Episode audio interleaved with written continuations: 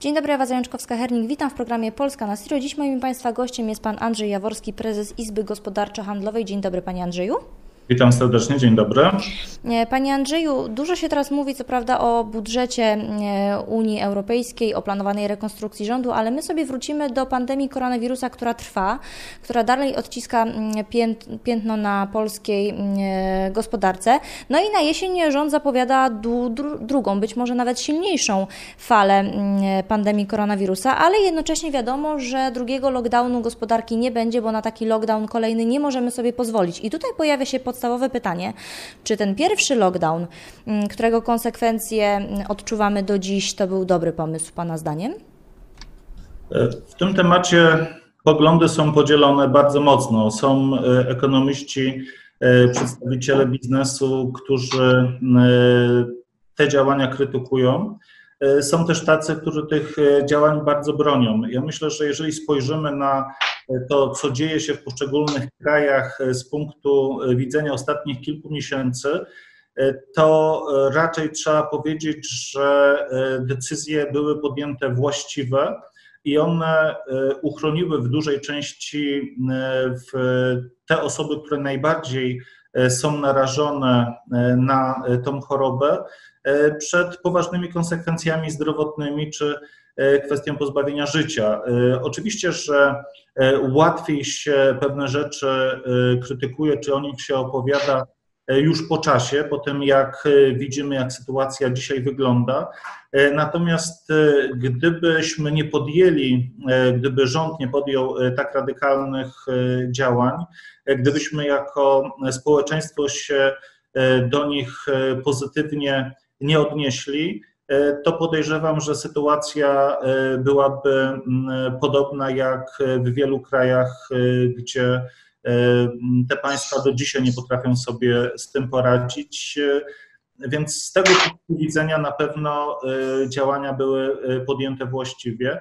I myślę, że mhm. warto też przy tym powiedzieć, że także te programy, te projekty, które miały E, pomóc przedsiębiorcom, e, były robione na czas. One oczywiście e, nigdy wszystkich w 100% nie zadowolą, ale tarcze ochronne były podejmowane bardzo szybko, bardzo sprawnie i to spowodowało, że przeszliśmy przez ten czas poobijani, ale, ale przeszliśmy.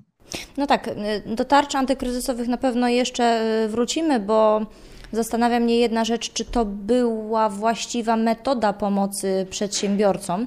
E, ale wie Pan, teraz mamy sytuację taką, że jednak tych zachorowań mamy więcej niż na początku, no i lockdownu nie ma, więc okazuje się, że biznes może funkcjonować mimo pandemii. No a gdyby nie wprowadzono lockdownu, to być może wielu przedsiębiorców po prostu by nie zbankrutowało.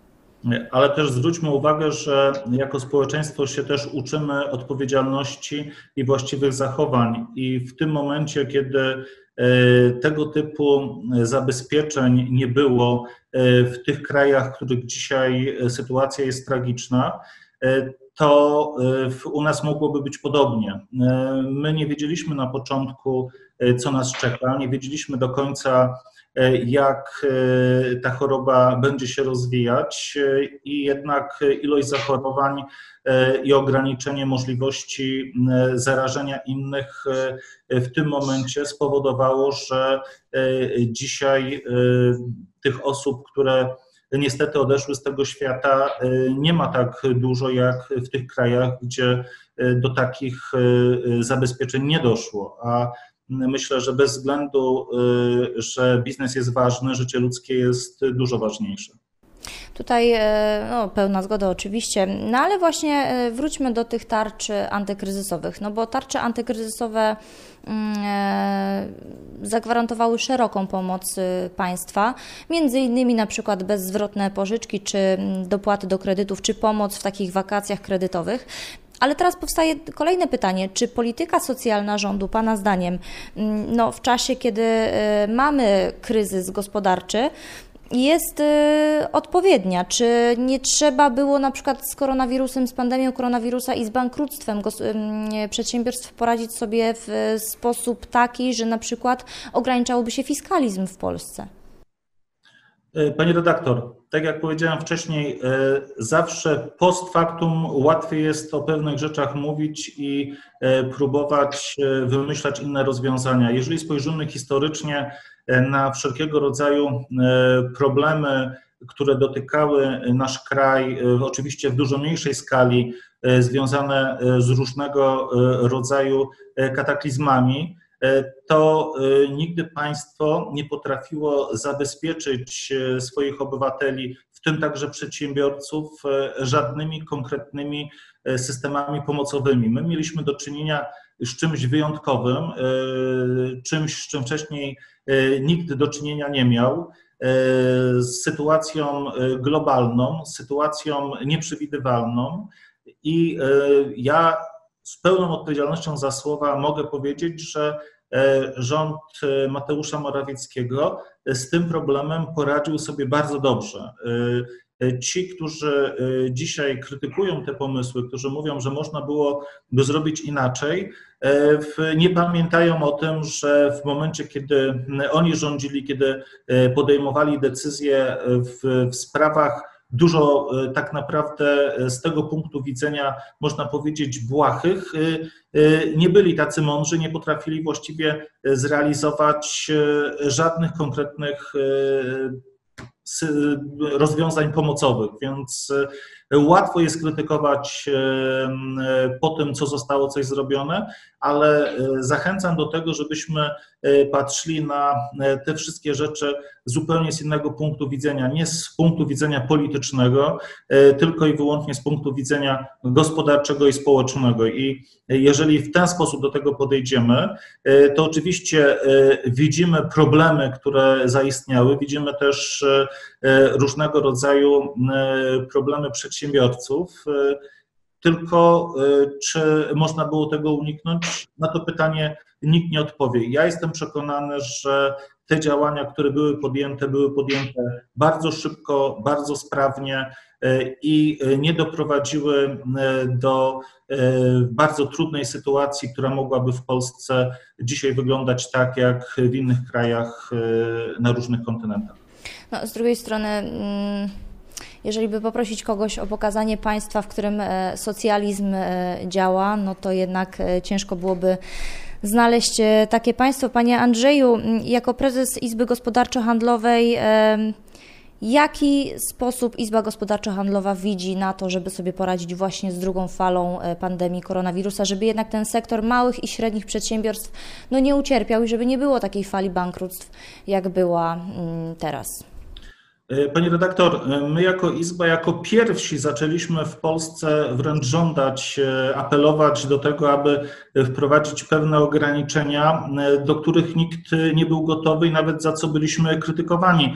Jako pierwsi zażądaliśmy we wszystkich możliwych kanałach społecznościowych, ale także w oficjalnych pismach do na przykład zamknięcia w, w tak zwanych suszarek do rąk w miejscach publicznych.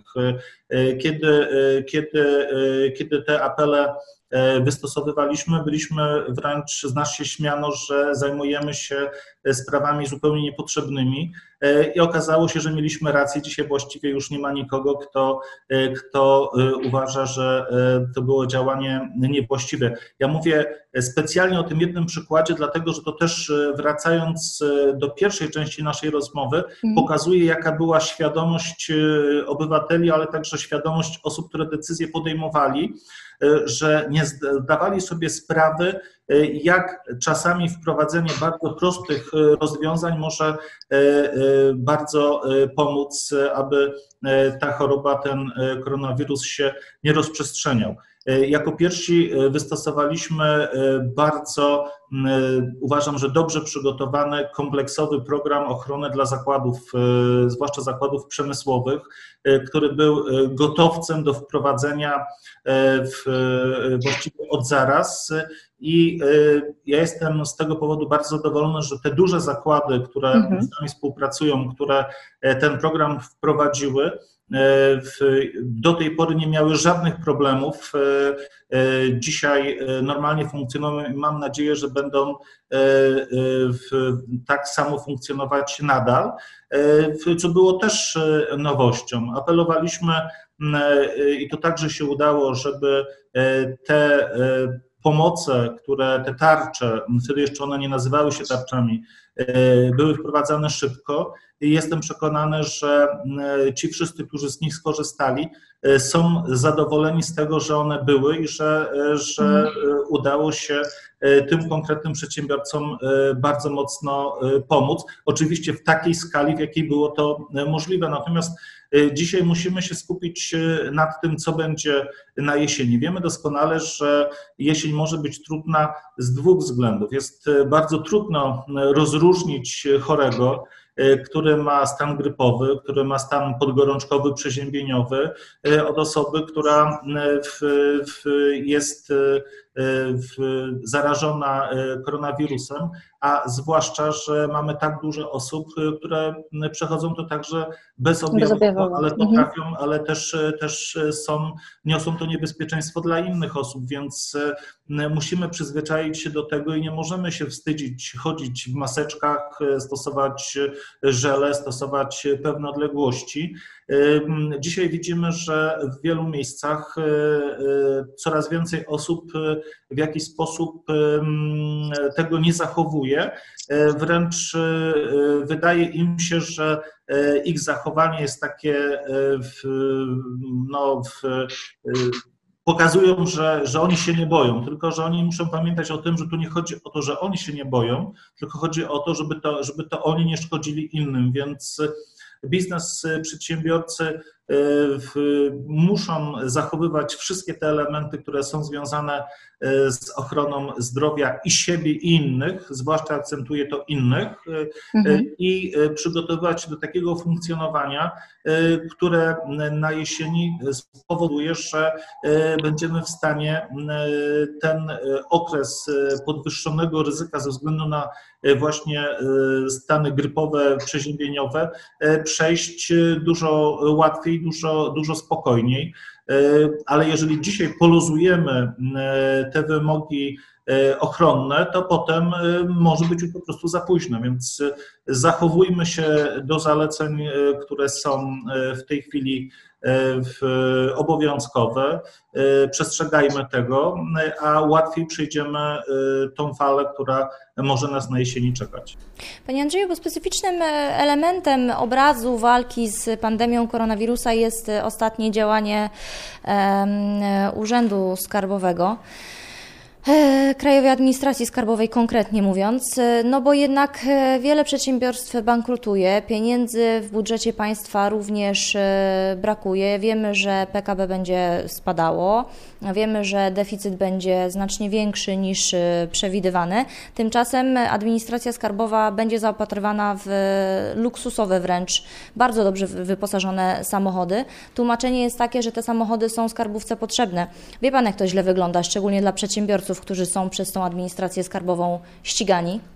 Oczywiście, no to trochę przypomina ten czas, e, kiedy e, przedsiębiorcy byli ścigani e, wtedy przez ZUS, a ZUS robił sobie w luksusowe siedziby pełne marmura i złota, jak to było opisywane, czy jak, jak przykłady były kilkanaście lat temu. Natomiast ja zawsze bardzo ostrożnie się wypowiadam y, na tematy funkcjonowania państwa, bo musi być umiar. Z jednej strony nie może być mhm. tak, żeby mm, państwo funkcjonowało y, jako, i także instytucje państwowe jako y, coś, co w, no, w jest niegodne e, i e, zacofane, ale z drugiej mhm. strony musimy być dopasowani też do realiów. Nie wiem, czy te przetargi były ogłoszone wcześniej, czy to jest następstwo tego, co, co mm, w,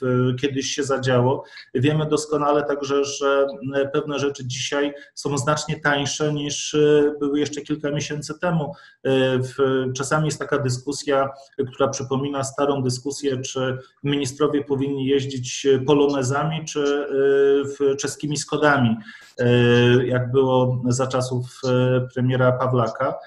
My dzisiaj musimy bardzo ostrożnie podchodzić do każdej wydanej złotówki, ale też musimy mieć wiedzę, czy rzeczywiście te zakupy są potrzebne, czy są robione za właściwe kwoty i czy nie można czegoś ograniczyć, bo dzisiaj tak naprawdę wszyscy z czegoś, czymś się ograniczają i instytucje państwowe też muszą o tym pamiętać.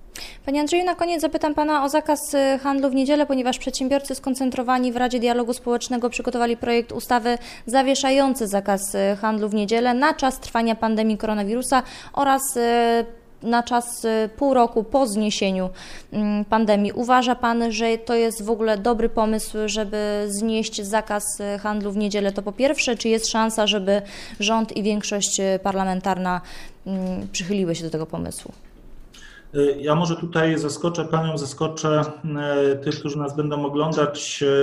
Y, byłem zawsze za tym, żeby zakaz handlu w niedzielę obowiązywał. Natomiast w sytuacjach nadzwyczajnych, a dzisiaj taką sytuację mamy, musimy zastanowić się także ze względów bezpieczeństwa, czy otwarcie w handlu we wszystkie niedziele w tej chwili po pierwsze spowoduje, że e, przedsiębiorcy e, trochę odżyją i to nie tylko mhm. ci, którzy zajmują się handlem, ale także dostawcy.